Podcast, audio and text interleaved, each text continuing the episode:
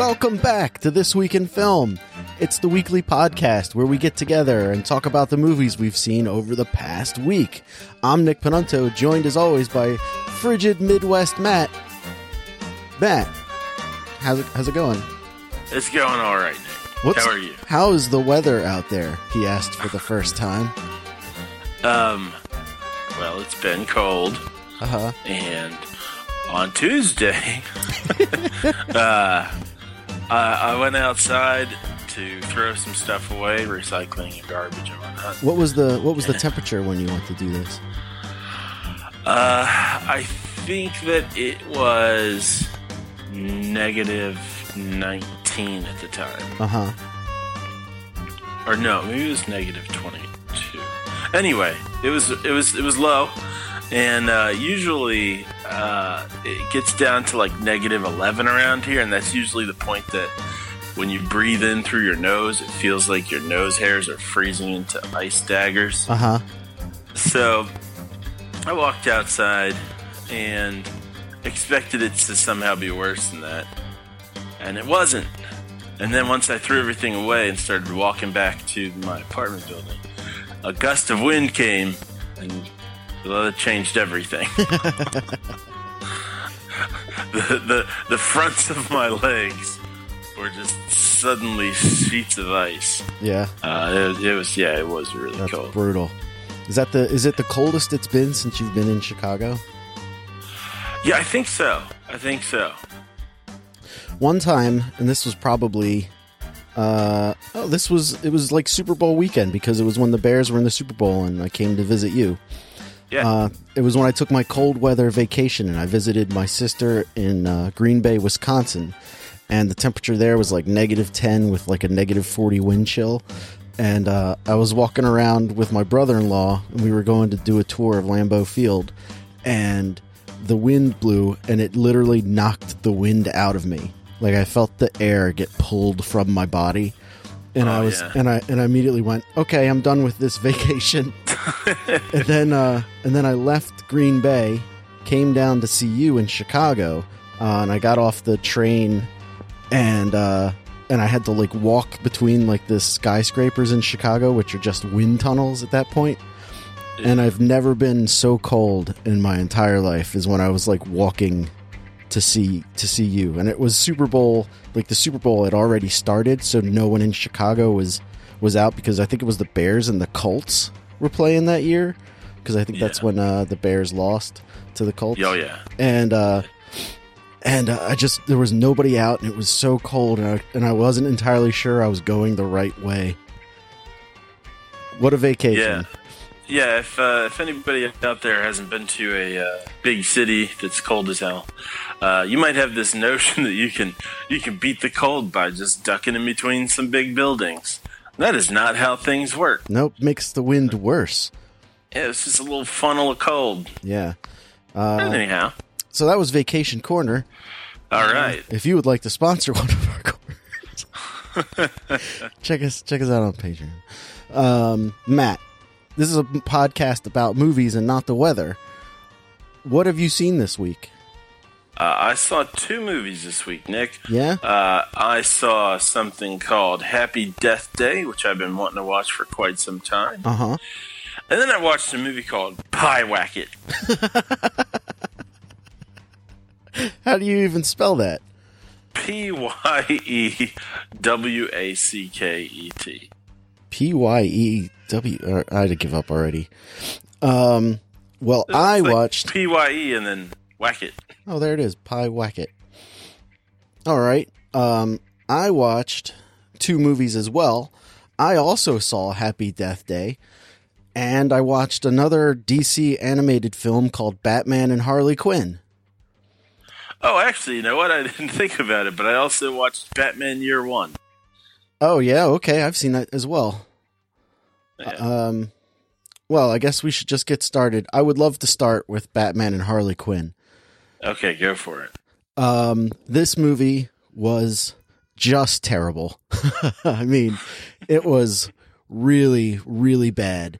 Um, it's it, and I kind of had high hopes for it going into it because it's uh produced by Bruce Timm, who uh who's like the mind behind Batman the animated series, the Justice League, uh and those like 90ish DC cartoons that were awesome. Um and uh it's got Kevin Conroy as Batman again. It has um who's the guy who plays Nightwing? I don't know. It's the guy who plays Nightwing who played the voice of Robin in the animated series too, like the Dick Grayson Robin. Uh-huh. Um, but he plays Nightwing in this movie. And uh, they got a new voice for Harley Quinn. I couldn't figure out who the actress was. Uh, I guess she's from, uh, I think it's Melissa Rauch. I guess she's on The Big Bang Theory, but I don't watch The Big Bang Theory, so I don't, I don't know. I don't know. Um, but it's not like the voice from the the cartoons Harley Quinn, and it just sounds like a girl doing the "Hey, Mister J" kind of an accent, even though she never says Mister J. Uh, this, this is a Jokerless Harley Quinn movie. Um, anyway, so the plot of this movie is uh, Poison Ivy and some swamp monster named the Floronic Man, uh, or Jason Woodrue. Uh, I guess he's from the fifth dimension or something. Uh, Poison Ivy and the Floronic Man team up and they're going to try and destroy the world because, you know, plants. Um, they love plants and they hate people. And Batman and Nightwing are trying to stop her. And in order to do that, they need Harley Quinn to take them to Poison Ivy. Now, Harley Quinn, for whatever reason, was released from prison and has been off the radar for however long. And Nightwing takes it upon himself to, um, well, here's, here's the thing. Bat, Night, Batman's trying to figure out where Poison Ivy is and Nightwing's trying to figure out where Harley Quinn is. So this is when the movie turns just terrible is that they have this sequence of Robin walking around Gotham City uh, in full costume, just walking on the sidewalk, holding up a have you like a picture of Harley Quinn and asking people, have you seen Harley Quinn? And it's like a sequence of like cutaways of, of people going, Harley Quinn, I don't know who that is. And, and like 10 different characters. And we keep cutting back to them because they're just so funny. That's the thing about this movie is that they tried to make a Batman comedy. Uh, there's only one joke in the whole thing that worked for me and i can't believe that it did and i'll get to that. Um but but like the idea of nightwing just walking around the streets of gotham city just like walking around like not like like and people are walking past him and not even giving him a second look uh is just so ridiculous and while he's walking he comes across this restaurant called super babes and it's basically Hooters, but the waitresses are all dressed like uh DC super heroines. And um like there's like a Power Girl in there, there's a Starfire, a Wonder Woman. There's there's all kinds of like the female DC characters. And then there's a Harley Quinn character and guess who she is? guess who she is? Yeah, who's who is she? Like who does the voice? no, it's it's I'll just it's Harley She's Quinn. Harley Quinn. Yeah, she's Yeah. the Harley Quinn is is Harley Quinn. Uh oh. So Robin follows her home in this long sequence of her walking from a long a nice neighborhood to worse and worse neighborhoods till she gets to her apartment in some condemned building. And I guess we're supposed to feel bad for her in this moment because you're like, oh man, Harley Quinn's just trying to get back on her feet. And you're like, okay, good for Harley Quinn. And then Nightwing is like, Nightwing pops down and he's like, Harley, we need to know where Poison Ivy is. And Harley Quinn is like, well, I don't want to get involved with you. Get away from me. And Nightwing, sounding very familiar. I think I might have read this book. Really? This was based on something? Yeah. Oh, it must be awful. And, uh, and so Harley Quinn's like, I don't want to get involved. I'm done with costumes and capes. Leave, leave me alone. And Robin won't, or uh, Nightwing won't leave her alone. And eventually they have this long drawn out fight. And at the end of the fight, Harley Quinn wins, uh, after like injecting R- Nightwing with some, uh, Joker venom. Uh, and he starts doing the laughing until he passes out. Then I know I'm getting really involved with the the step by step of this, but but it goes somewhere. Trust me. okay. So it wakes up, or Nightwing wakes up tied to a bed in Harley Quinn's apartment and she's just monologuing to herself about how Oh yeah, I definitely read this book because I remember that. Okay she he she's monologuing to herself about about how she doesn't want to get involved and nightwing is awake and she's and he's tied up. And then like they have like an exchange and then she goes all right well i'm gonna get changed into my harley quinn costume and she like strips down to her underwear and then goes to the closet and starts like sl- uh, sliding through all her different harley quinn costumes. And and then she bends over and the, the her, her underwear goes right up her butt and like a thong and it cuts back to nightwing and he's like oh oh oh oh a pretty lady is bent over in front of me and she stands up looks back at him and looks down at what can only be his penis His- yeah, yeah. and the implication is that that Nightwing has an erection and and Harley Quinn then proceeds to basically sexually assault him. Um like she's like we're to do this Nightwing and you're to like it and he's like well if I'm to like it I guess I'll just like it. He just he basically says he basically says I guess I'm on board and Harley Quinn says I'll take that as a yes and then the lights go out and the implication is that they bang and and it's like what the hell am i watching You're watching a, a James Bond movie in reverse. it was it was ridiculous and then like the next scene involves like uh, and then it cuts away to batman and uh, and and batman is talking to some super cop i don't understand He's just watching from the window. Batman's talking to some super cop who has like a metal arm and he wants information on some missing scientist. And the guy with the metal arm crushes this coffee can or coffee mug and he goes like, Johnson! And so while Batman's talking, in the frame walks this guy who's just staring at Batman and he's got a rag and you can tell he's like cleaning the, um, uh, the coffee mess with a rag, and he's just like staring at Batman while Batman's talking. And then he stands up, and as he goes to walk away, he turns to Batman. He goes, "Big fan, Batman, big fan," and walks away. And then Batman goes to find Nightwing because Nightwing should have checked in by now. And uh, he finds Nightwing and Harley Quinn having a tickle fight with each other. And he gives Robin a look, and as he walks, as they walk away to go to the Batmobile, Robin like said or Nightwing says to himself, "Oh, like you never hooked up with a supervillain before."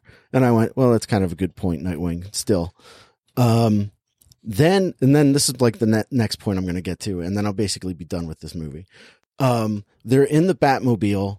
They're driving for a while, and Harley Quinn goes, "Hey guys, do you mind if we pull over somewhere? Those hot wings from Super Babes are really messing with my stomach." And Batman's like, "No, we're not stopping." Because Batman's kind of had it up to here with Harley Quinn's antics at this point. And she goes, Well, we really need to stop because my stomach really hurts. And Batman goes, We're not stopping. We're not stopping for anything till we get to Blüdhaven. And Harley Quinn goes, Fine, you asked for it. Followed by a long, loud fart where she like leans to one side and Robin uh-huh. starts grabbing his nose, going, Oh my God, oh my God, it smells so bad. It smells so bad. And Batman goes, Yes, it smells like discipline. and that cracked me up. I was like, That's that's pretty funny. All right. That that got me. And then and then they do it again Oh. she farts again and and at this point batman covers his nose and they stop at a at a gas station for harley quinn to go poop. Um oh there is one other thing i want to mention. They drive they get done their trip and they go to this nightclub i guess for henchmen supervillain henchmen because there's like a bunch of people from batman the animated series there including captain Seems clown like these sorts of things just make it easy to capture everybody. You would think, but they're all just there having a good time. And it's at this point the movie puts you through not one, but two musical sequences where Oh, where we watch we watch these two guys, like these two twin guys that have been in on in Batman before. I've seen them in the animated series. They sing a song. I forget the name of the song, but it's a song I've heard before. But they sing it in its entirely. And I took a picture actually. I'm going to send this picture to you right now over the telephone. Um, I took a Sending me a picture of a song. no of um of the the the the, the what I, I sent it to you. You can describe it to the people if you like. But it's these two twin brothers singing a song Oh, there it is. and the one guy bends down, like gets down on his knees and puts his microphone where the other singer. Oh yeah, it totally looks like he's giving the other singer a blowjob. Yeah. And I'm like, what the hell am I watching? What is this movie? So that song goes on for about three minutes. And then I paused it and took a sh- picture of Yeah. it to save it for later. I rewound it so that I could send it to you. And then immediately after that song, Harley Quinn gets on stage and sings a whole other song. yeah, well, you got to pad the runtime. And at some point, someone orders Batman a glass of milk. Yeah, Uh, Yeah. okay. It's so bad. It was really, really bad. I, I hated it.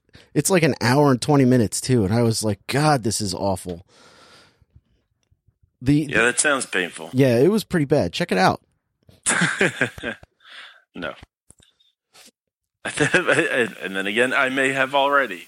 I don't know. Maybe maybe I saw the movie, but I'm I'm pretty sure pretty sure I read that book. Oh man, it was really, it was really painful to watch. And they, they, it's like they tried to make a lighthearted Batman cartoon, but it just doesn't work. And like the music in the movie is really like the, the music doesn't work. There's like this opening cartoon sequence that just doesn't work. Everything about it, it just feels like a bad idea. And it's another one of these DC animated movies directed by Sam Liu, L-I-U and he's the guy who's directed like all of the DC ones. And this movie didn't didn't have the problem that I've had with all of the other ones where it felt like characters would speak and wait and then they Oh, would yeah, speak yeah, again. yeah. This one it felt like they were having actual conversations.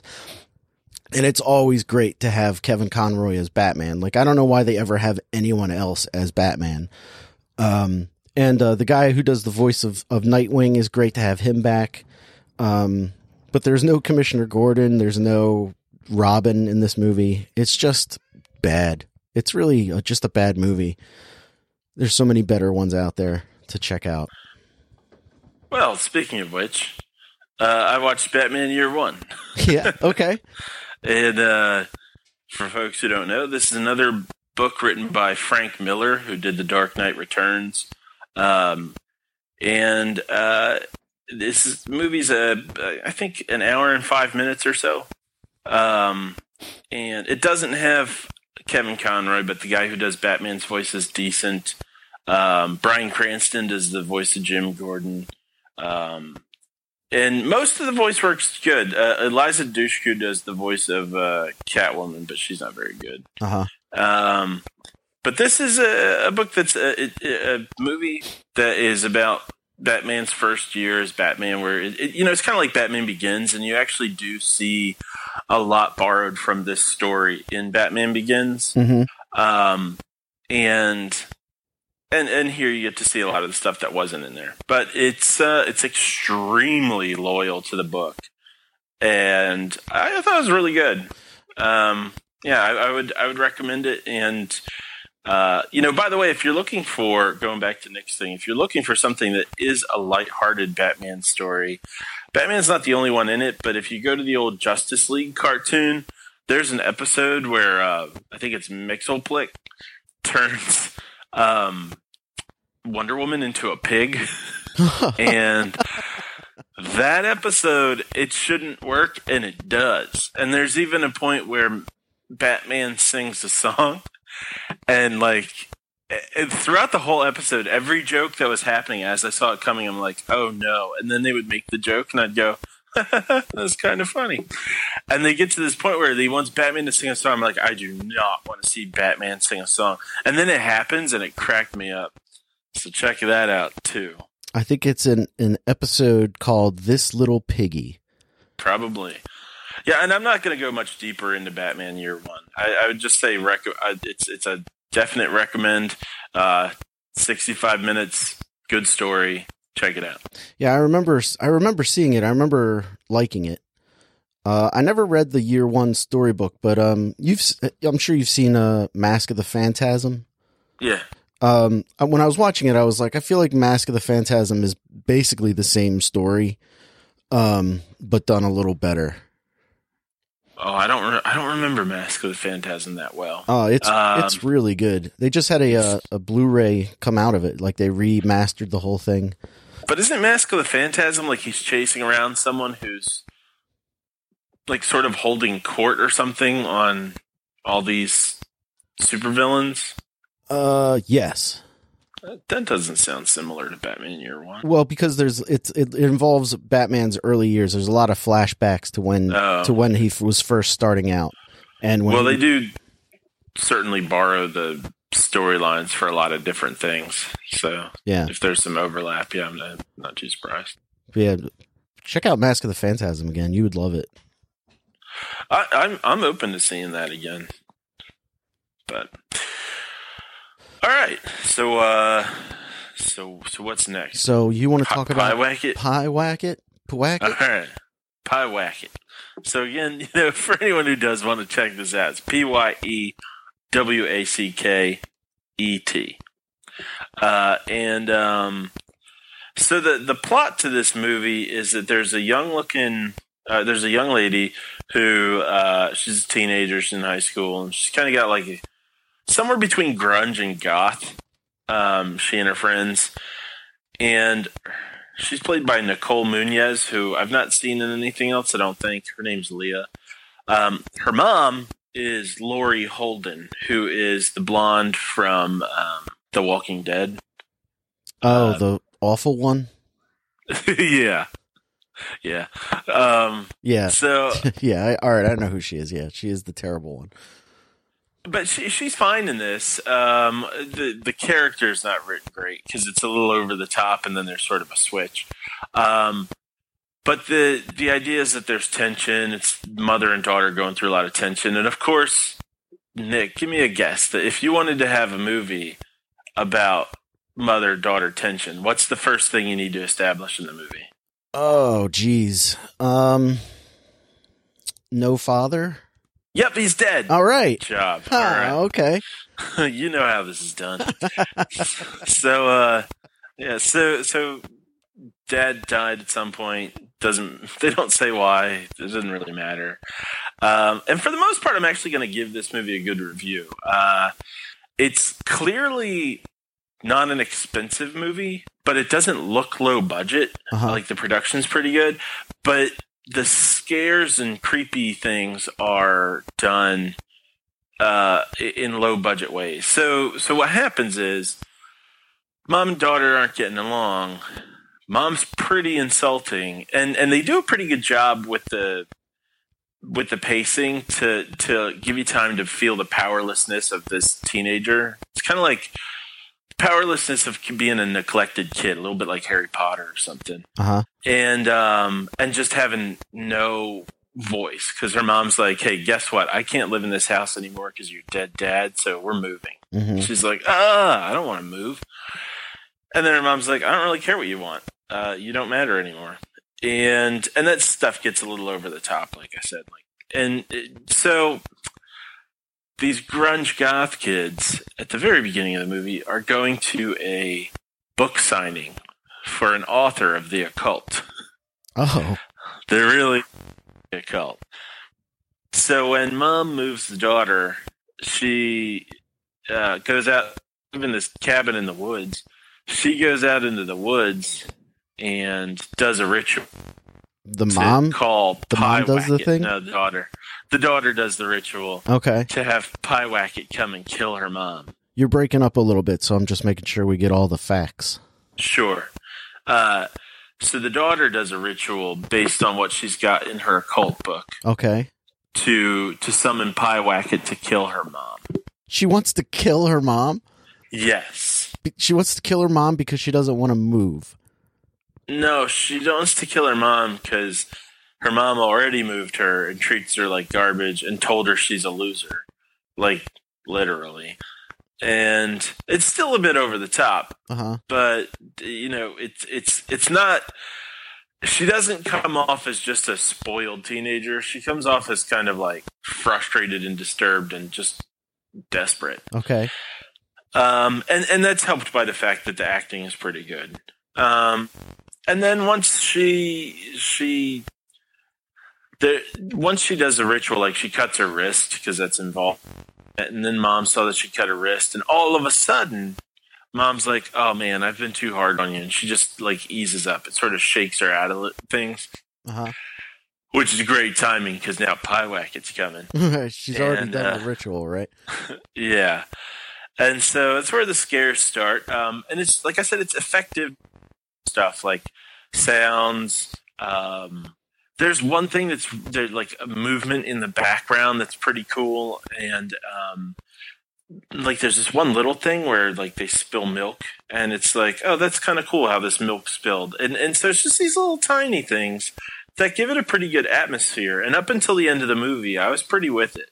Um, I would say it's, eh, not quite the level of quality, but like I would say it's kind of like a modern day answer to The Witch, you know, which takes place in like olden times. This is just like The Witch taking place in newen times Okay. and uh, youngen times, and uh, and sometimes you're in the vantage point of Pyewacket, and that's done pretty well. Um, So I mean, and they you may have said it, and I, I may have missed it. But what what is Pyewacket? uh, you know, they don't actually say. I guess a demon. Okay, Um, but he walks the earth, kind of a thing, or Well, once Pyewacket is summoned, it's you don't really you don't exactly see it um, that much. I mean, there is one point where you do, but it's kind of blurred out. Um, and so, yeah, it's it's kind of crawling around, and when you're when you're in its vantage point, there's something about the way the camera moves. It's not every scene that it's done perfectly, but it it it's pretty effective. Um, I will say, without spoiling the ending, that the end of this movie, it doesn't go like super outright dumb. It's it's not like one of those movies where like you know like The Haunting, where all of a sudden she's, Grandpa, you're haunting my house. You know, like it doesn't it doesn't take a weird turn, but there's some stuff that happens in the last 15 minutes, maybe 10 minutes, that makes the last one minute not surprising at all. But the way it plays out, it's kind of like you're you're left at the end of the movie going, "Did that movie think that was a twist?" uh huh. Because it wasn't. you know, like I, I actually don't quite understand why this person did what they did because I feel like we already knew that. Yeah. So um, I, I would recommend this movie. I've, I and if you like horror movies, um, it's a I think it's a tight hour and a half. Um, and uh, yeah, yeah. If you like horror movies, check it out. Okay. Pyewacket. It's it's not too uh, it's not very like gory or anything like that. The the the horror element is really the the atmosphere. Okay. Yeah. All right. That's it. cool. Um. Well, that brings us to the movie we both saw this week. Happy, Happy Death, Death Day. Day. How did you feel about Happy Death Day, Matt? Overall, Yeah, I truly enjoyed it. I thought it was fun. I agree. Uh, up until the last 15, 20 minutes. I, Okay. I did not like the, the, the last bit of it, but, uh, All right. but if you haven't seen Happy Death Day, we're going to spoil it. So check it out because it was, it's totally worth watching. well, let's give a let's give a plot before we uh, dive into spoilers. That Horror, the- horror movie Groundhog Day. oh, there you go. Well done. um, so like this girl, she's a, she's a, like this sorority girl whose name is Tree. Um, Which that's a nickname, just FYI. Yeah. Her name's Teresa, but people call her Tree. Uh, but she's listed as Tree in the credits too, which is which was really confusing. I was like, "What? What Tree?" But it's Teresa. Um, she is a, a horrible person. Um, just like a, the the worst kind of sorority girl for the most part. And uh, I guess you know she's in college and she wakes up in the dorm room of some guy she doesn't know, uh, hungover, and uh, she gets up, is a bitch to the guy, leaves, and uh, goes about her day until the end of the day when she's like on her way to this party and she gets murdered. And uh, the minute she's murdered, she wakes up again, reliving the day she just did. Um, and uh, basically, basically, she kind of figures out that in order to uh, to stop the the loop, she's got to solve her own murder, kind of a thing Mhm. and uh, and it goes from there. Uh, yeah, it's a very uh, kind of tongue-in-cheek sort of humor horror movie. So if you like that sort of thing, um, if you enjoyed the kind of in Scream how the the ghost face killer was clumsy and stuff, and that sort of stuff makes you laugh, check it out. yeah, uh, definitely a total recommend. Uh, I'm very excited to see the sequel that's coming out uh, not Yeah. too far from now. Um, and uh, totally, totally cool. Like I can't believe I haven't seen this movie until uh, we watched it last night. Um, it's it's great. Um, so from here on out, we're going to spoil the hell out of the movie. Spoiling it out. So yeah. you've been warned. Um, I I like this movie a lot. Um, the one thing that I I think the movie needed a lot more, and I hope is in the sequel, is uh, uh I hope the sequel is rated R, uh, because this was like a goreless horror movie. Like But it was rated R, wasn't it? no, it was PG thirteen. Oh, okay. Um, and uh, like like like a lot of the violence is really I don't want to say censored, but it's like non-violently violent. Like she gets she gets murdered so many different times, but you never really get to see her get murdered, which I think would add to like the the comedy aspect of the movie. yeah. Yeah. Um, like a like a lot of the, like a like this movie, I feel like didn't really know its tone. It like it felt like it had a, an idea of what it wanted to do, but wasn't fully committed to it. Um, like like for instance, it, it wants to be a comedy, but it like it it backs off of just sheer jokes. Like there's some really good moments, like that one sequence where they have like the the montage where she's walking around naked and stuff Yeah. uh, I thought that was great. Like that whole montage, I thought was great, where she's like t- cutting her hair off, doing all kinds of different things because she knows yeah. she She, gets starts having fun with it. she has fun with it, and I and I w- wish the movie had more of that. I wouldn't mind more of that, but I but I felt tone was pretty consistent. Uh, yeah, no, I I agree. Um, I I feel like the the movie just didn't didn't really embrace itself uh to its fullest extent.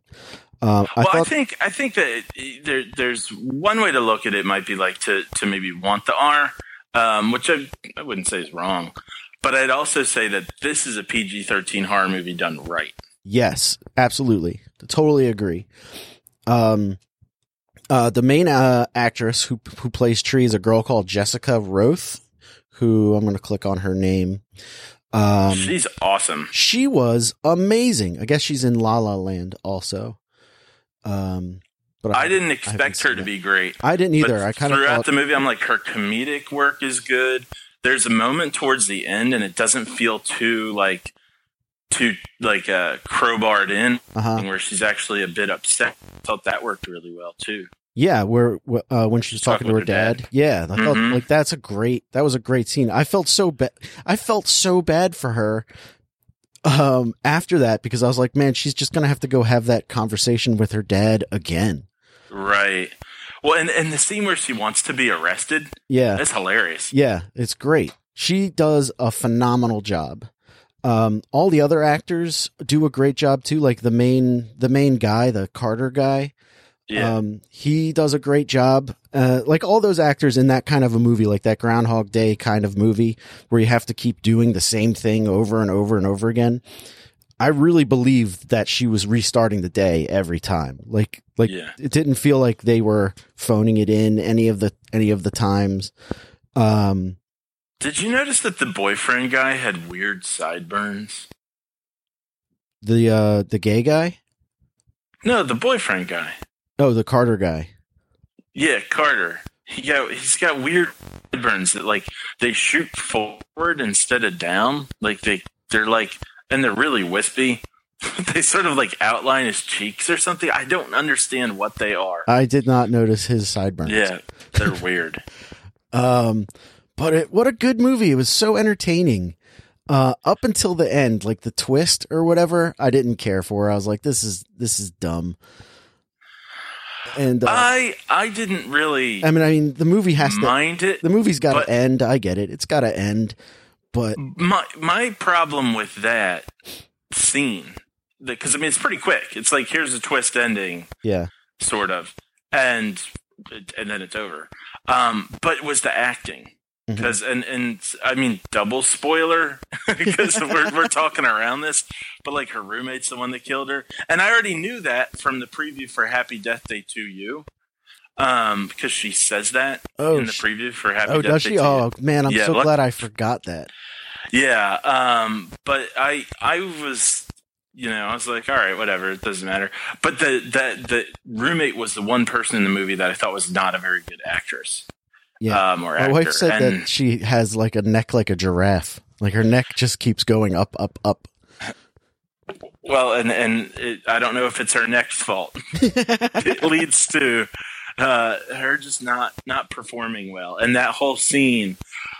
If it was done a bit more like uh, like who's the girl from Scream? Who's her? She's her best friend, like Tatum or something. Um, the one who married Marilyn Manson at some point. Um, Rose McGowan. Yeah, yeah. If if she was playing it, someone like that, like it would have been. It still would have been an unnecessary twist, but it would have been fine. hmm But there, it was just like, man, this feels kind of soap opera-y Yeah, with this bad acting. yeah. Like um, like every time the girl tries to solve her, like that's the one problem. Like, and I mean, it must suck to have to die every day.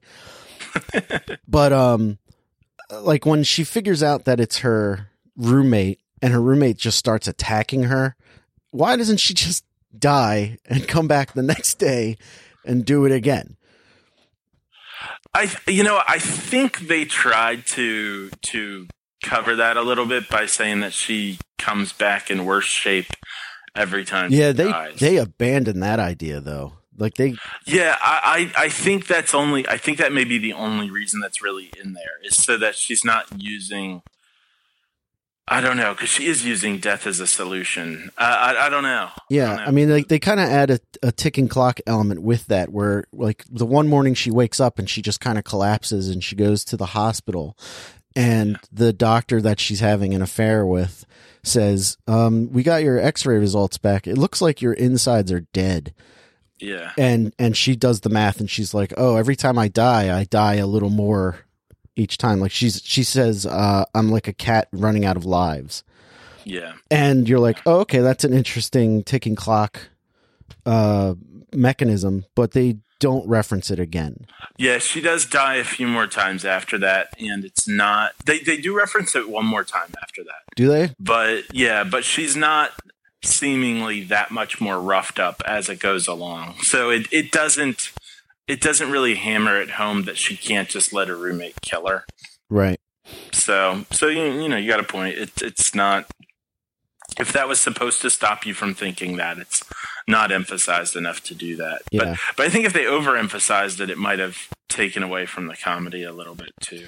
Um, I also I also didn't like how she uh, she goes to uh, the hospital like in her Dexter murder outfit, and uh, yeah, and she like holds a knife to a cop's throat and then she's just able to leave the hospital the next like after that. Like like her whole plan involved her, her going at the time the cop was going to go in the room.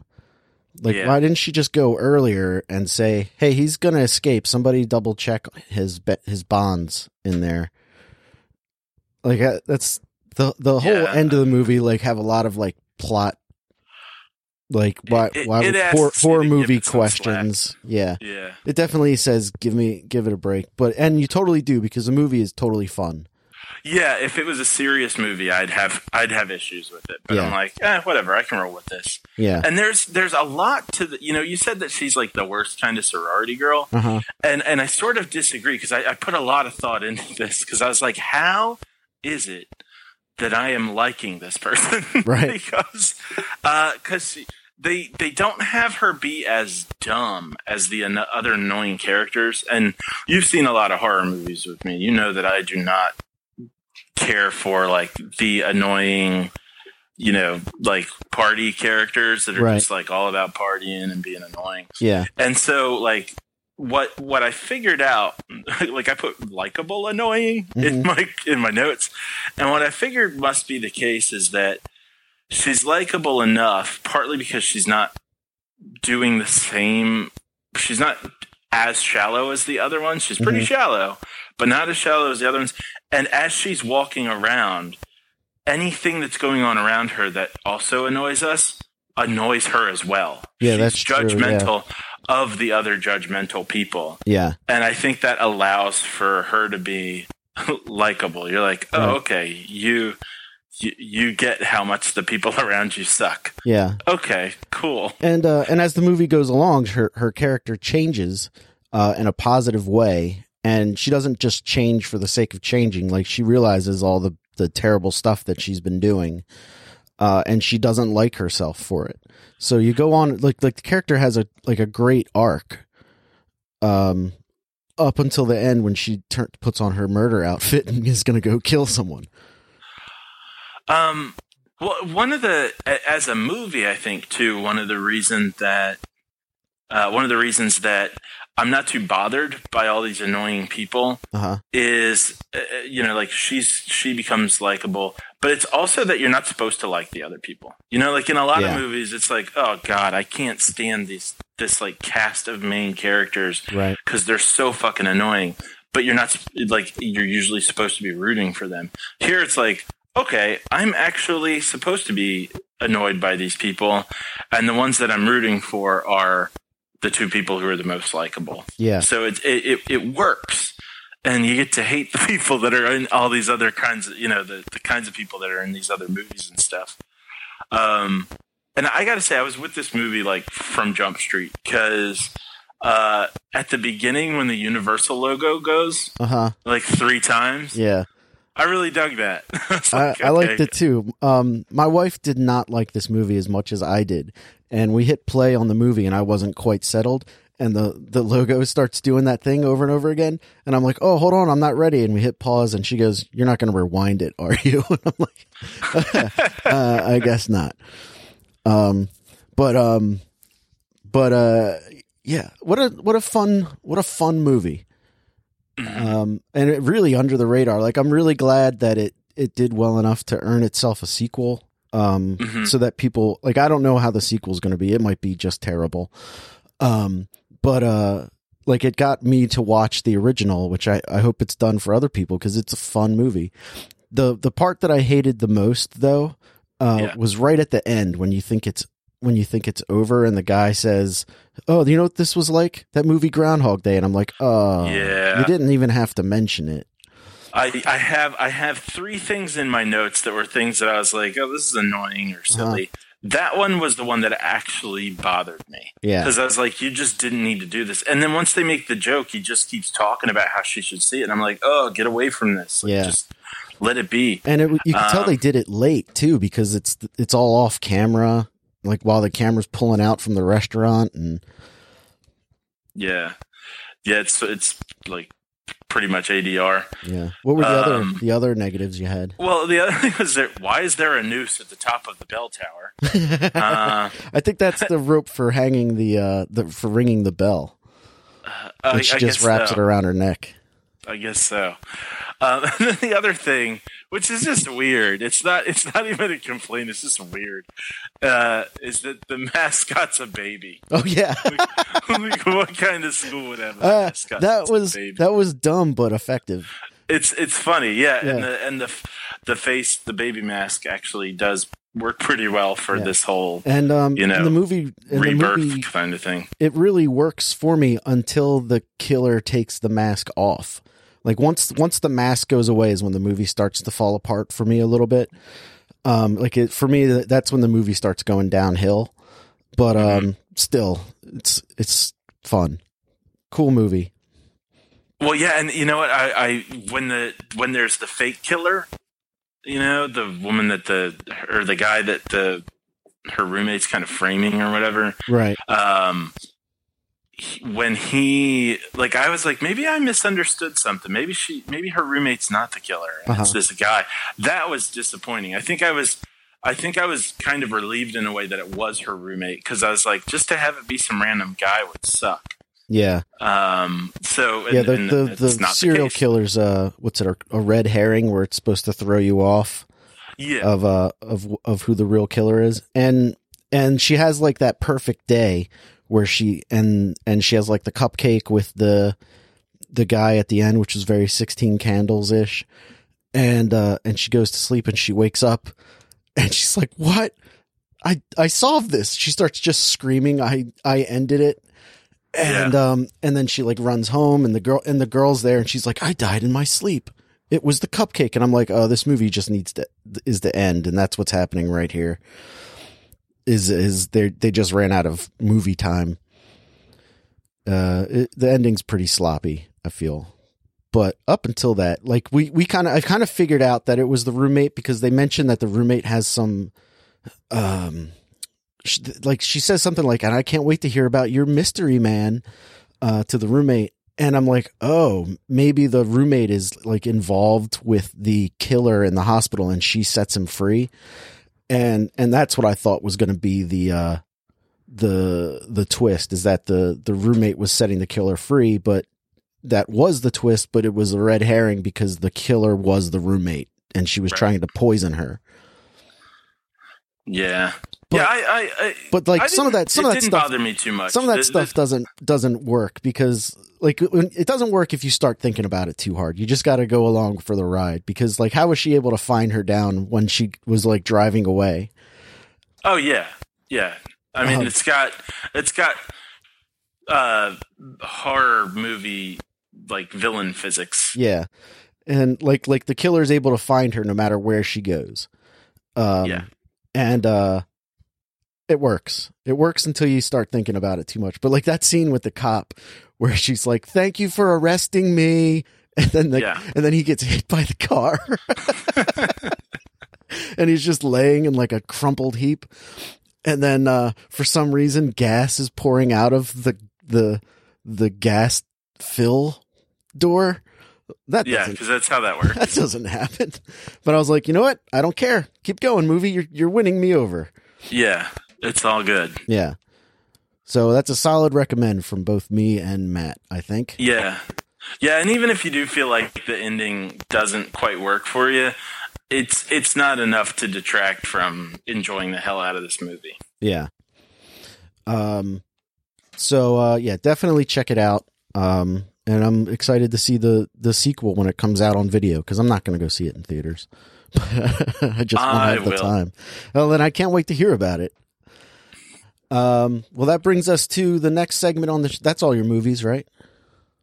Um, yeah, yeah. But before we go into our lists, Uh-huh. since that's like the the final thing, um, I just wanted to point out that let's go over to DC corner again or Oh. Aquaman corner. Okay. Um, the, I don't know if you've heard the news, but like Aquaman is now the highest grossing DC movie above The Dark Knight. I did hear Uh, that.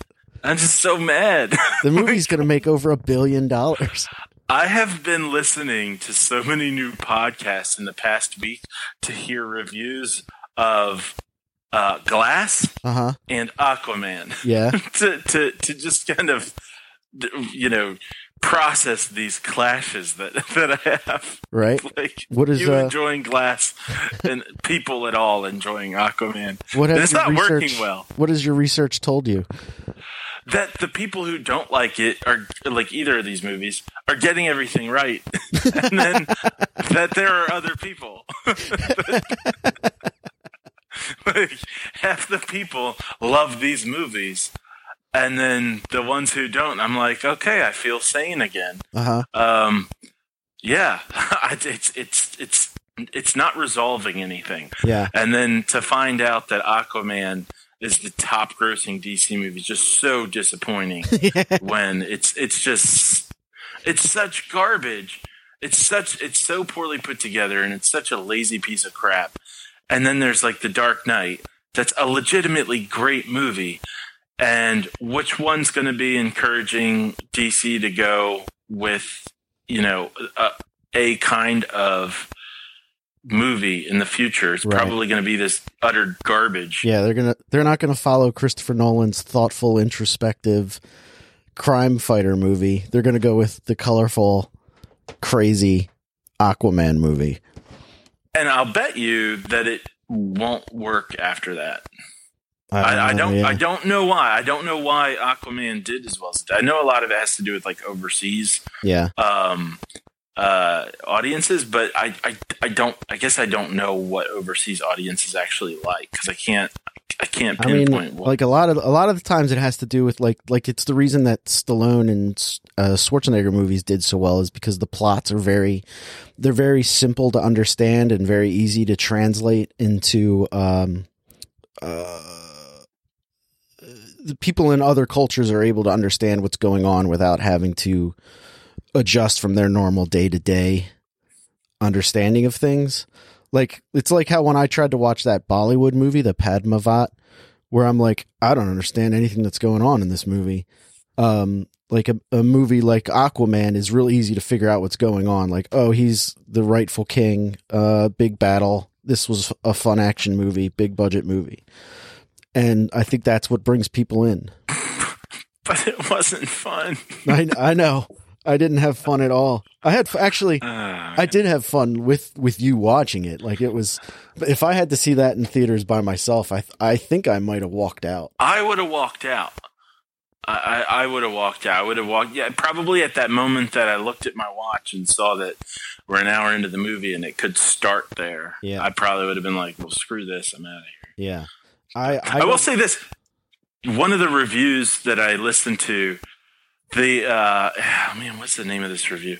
Um, it, it's kind of like it's it, it, if if you and I were hip, and we also had You mean you mean more hip?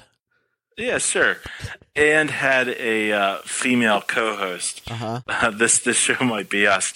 Um, if I can find the name of it, I'll, I'll let you know. But they, man, they could not let go how bad the music was. Oh, the They music were- was awful. Yeah, and they were just hammering that home over and over again. I was really glad that someone hated the music in that movie Uh because they kept talking about how it was like practically doing like do do do do do do do do do do do And, like- doo, doo, doo, we're in like- the desert.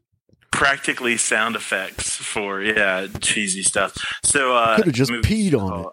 Or Yeah. podcast. Podcast is called Movie Trailer Reviews. Movie trailer reviews. Okay.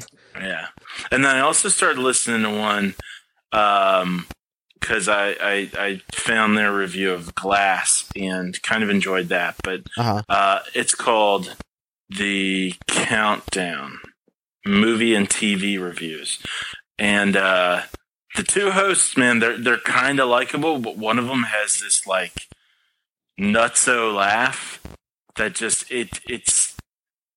It, it sounds like if, you were to listen to Scooby Doo on crack, Okay. like this guy laughing, it, it's it's a little it's a little hard to take, but the two guys obviously like have known each other forever, so they've got kind of a likable chemistry. And Uh huh. uh, I don't agree with all of their their takes on things, but it, they kind of balance each other out. Mhm. So there's usually of the two of them, one of them I can agree with, and uh, their their take on Glass, I was I was pretty good with. When the other people that you listened to about Glass, did they have that that liked it? Did they like it for the same reasons I did?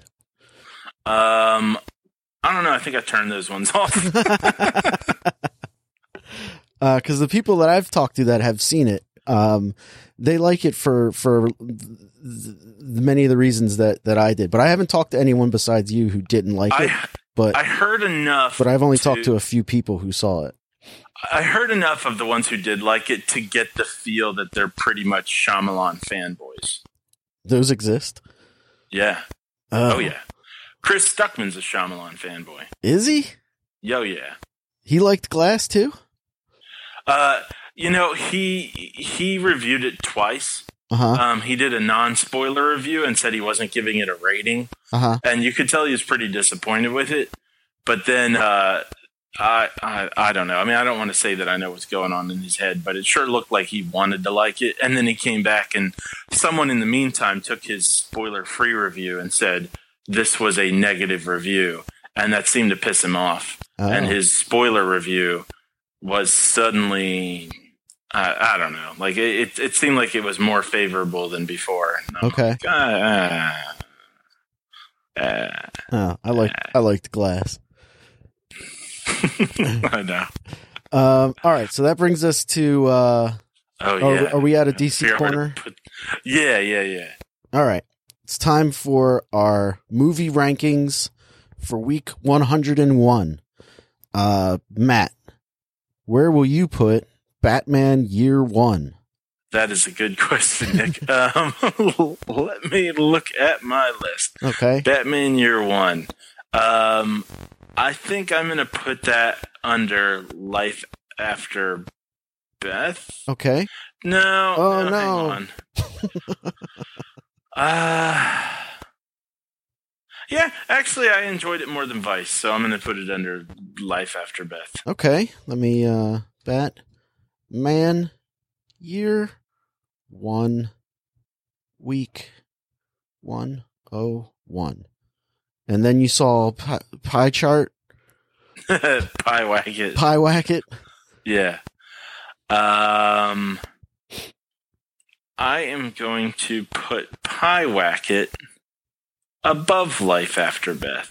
Oh, just uh, into the so just so uh, everyone's clear, Batman Year One in, went into Matt's number nine spot, so it's breaking the top ten, and you're putting Pyewacket in the number eight spot. Pie Wacket. Autocorrect wants me to change that to few a key. Yeah, it, it wasn't enjoying me trying to write about it either. Week 101. And then uh, where would you put Happy Death Day? Happy Death Day is going in my number four slot, right under.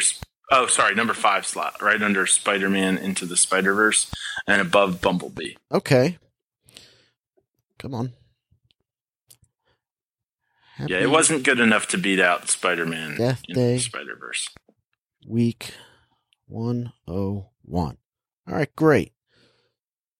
Aquaman is in last place at 23, and LA Confidential still at number one for you.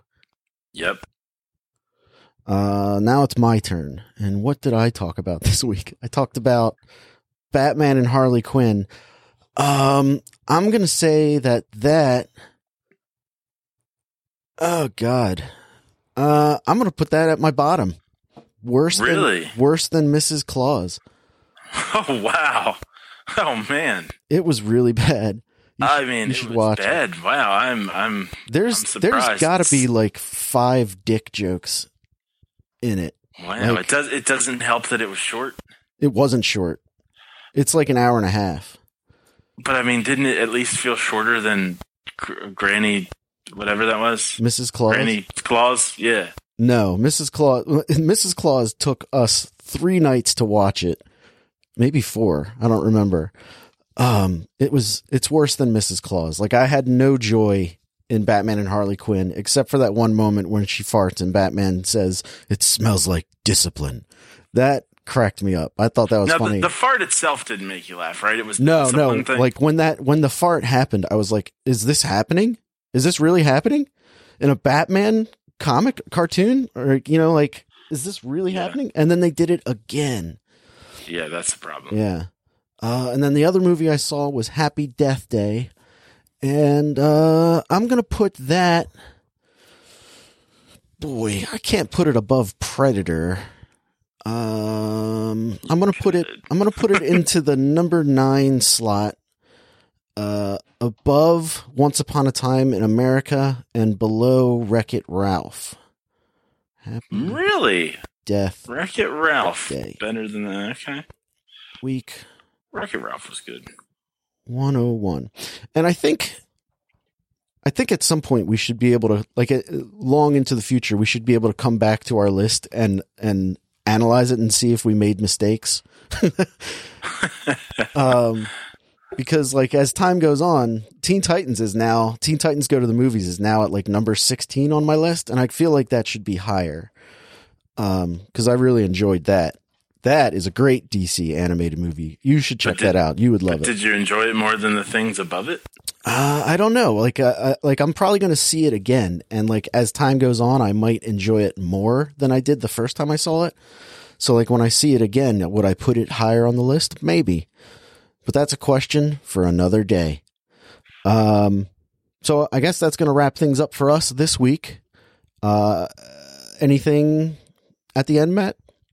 Um, man, I've been listening to so many new podcasts. I feel like I should have one to recommend. But uh, um, actually, you know what? There is a there is a um, podcast that I would suggest, and that's called Reply All. Mm-hmm. If I haven't recommended it before, I strongly recommend it.